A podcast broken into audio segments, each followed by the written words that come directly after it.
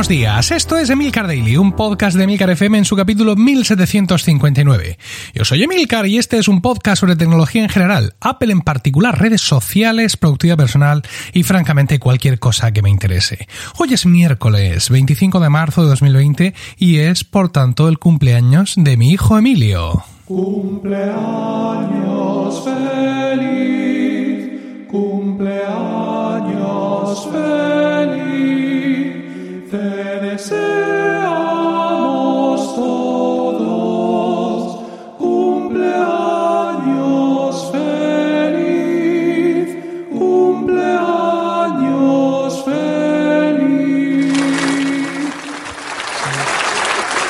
Feliz cumpleaños, querido hijo.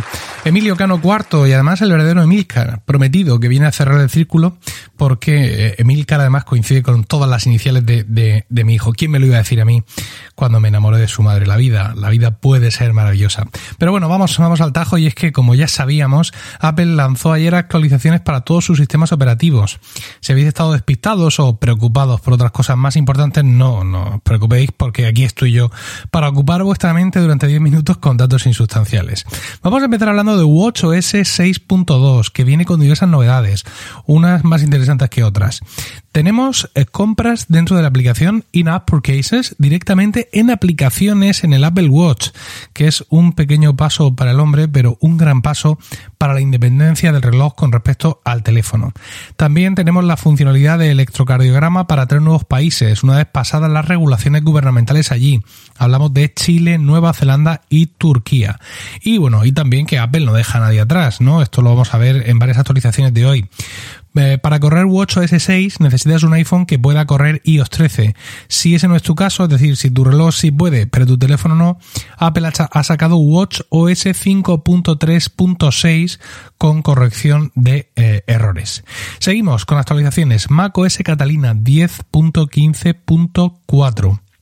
Lo más interesante es sin duda carpetas compartidas en iCloud Drive, que es algo que también evidentemente eh, trae en las nuevas versiones de iOS.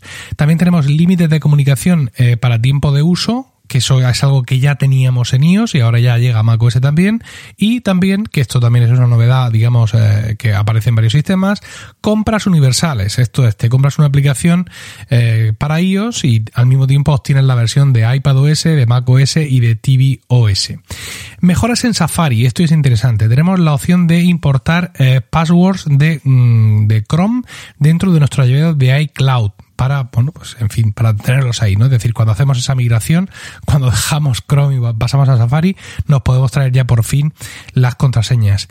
También tenemos controles, nuevos controles para duplicar una, eh, una, una pestaña de Safari y también para cerrar todas las pestañas que estén a la derecha, ¿vale? Tenemos una pestaña principal, hemos ido abriendo pestañas, se abren a la derecha y en un momento dado volvemos a la pestaña inicial y decimos cierra todas las que están a la derecha.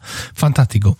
Y también reproducción en HDR compatible eh, con eh, en, en, ordenadores que sean compatibles con esto para el contenido de Netflix. Y también muy interesante un bloqueo indetectable de cookies de terceros en página web. Súper interesante para reforzar la privacidad en nuestra navegación. Más cosas. Tenemos tvOS 13.4 y os he dicho ya que Apple en este viaje no deja atrás a nadie y es que también saca la versión 7.4 del sistema operativo de Apple TV para aquellos Apple TV anteriores a la cuarta generación. Y en ambos tenemos más o menos lo mismo, que son mejoras generales y corrección de errores porque no se especifica ninguna otra uh, cosa. Eh, seguimos no dejando atrás gente y tenemos iOS 12.4.6 para equipos antiguos con corrección de errores y mejoras en seguridad. Y ya vamos, digamos, a la parte gorda, ¿no? Tenemos iOS y iPadOS 13.4. Evidentemente lo más importante es lo ya conocido, que es el soporte completo para trackpad y ratón. Vamos, el soporte para puntero. Además, es un puntero inteligente. Muchos queríamos un ratón libre, ¿no? Con su flechita de ratón, libre como una paloma, pero Apple nos ha demostrado que su idea es mejor.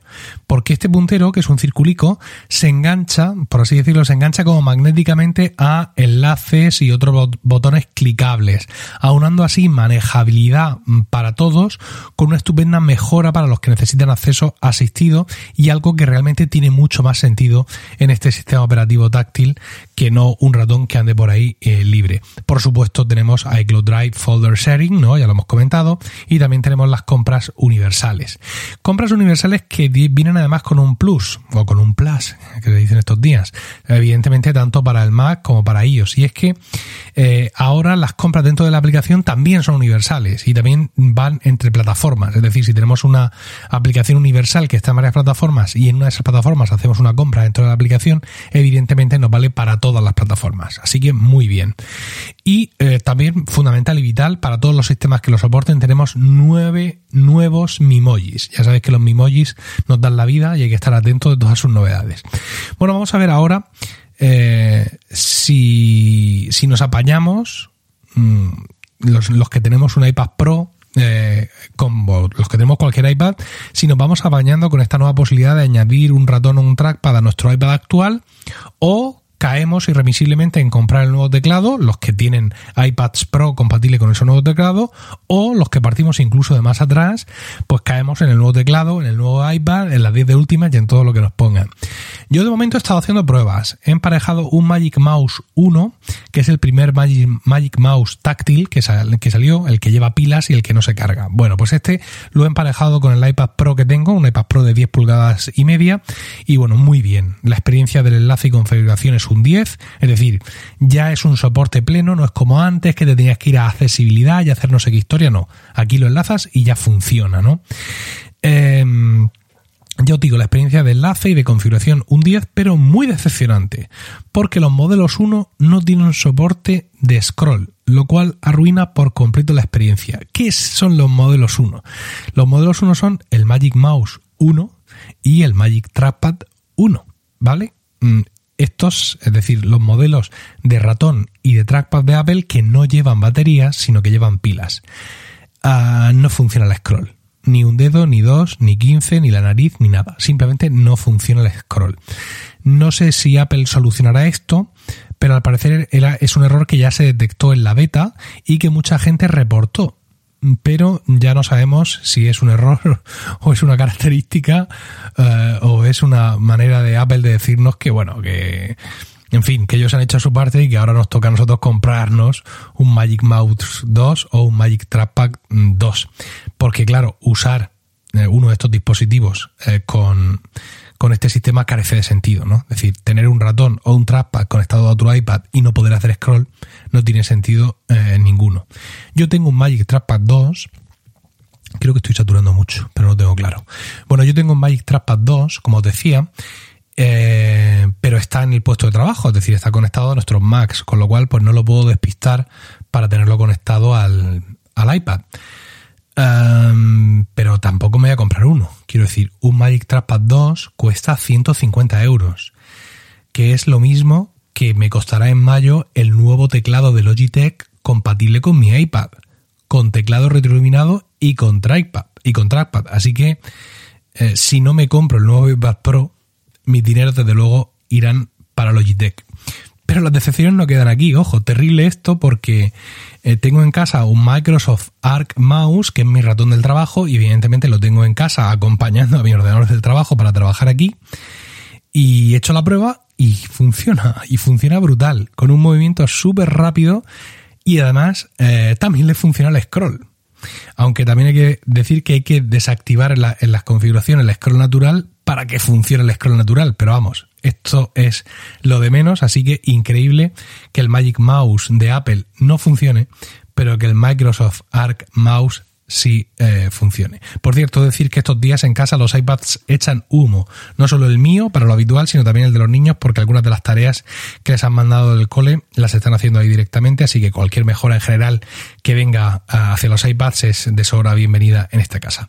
Bueno, y esto ha sido lo que han presentado, supongo que ya lo tendréis todo actualizado, lo estaréis actualizando, así que espero vuestros comentarios en emilcar.fm barra daily, donde también encontraréis otros medios de contactar conmigo, y no olvidéis suscribiros a Weekly, mi podcast privado semanal sobre Apple productividad y podcasting disponible en emilcar.fm barra weekly.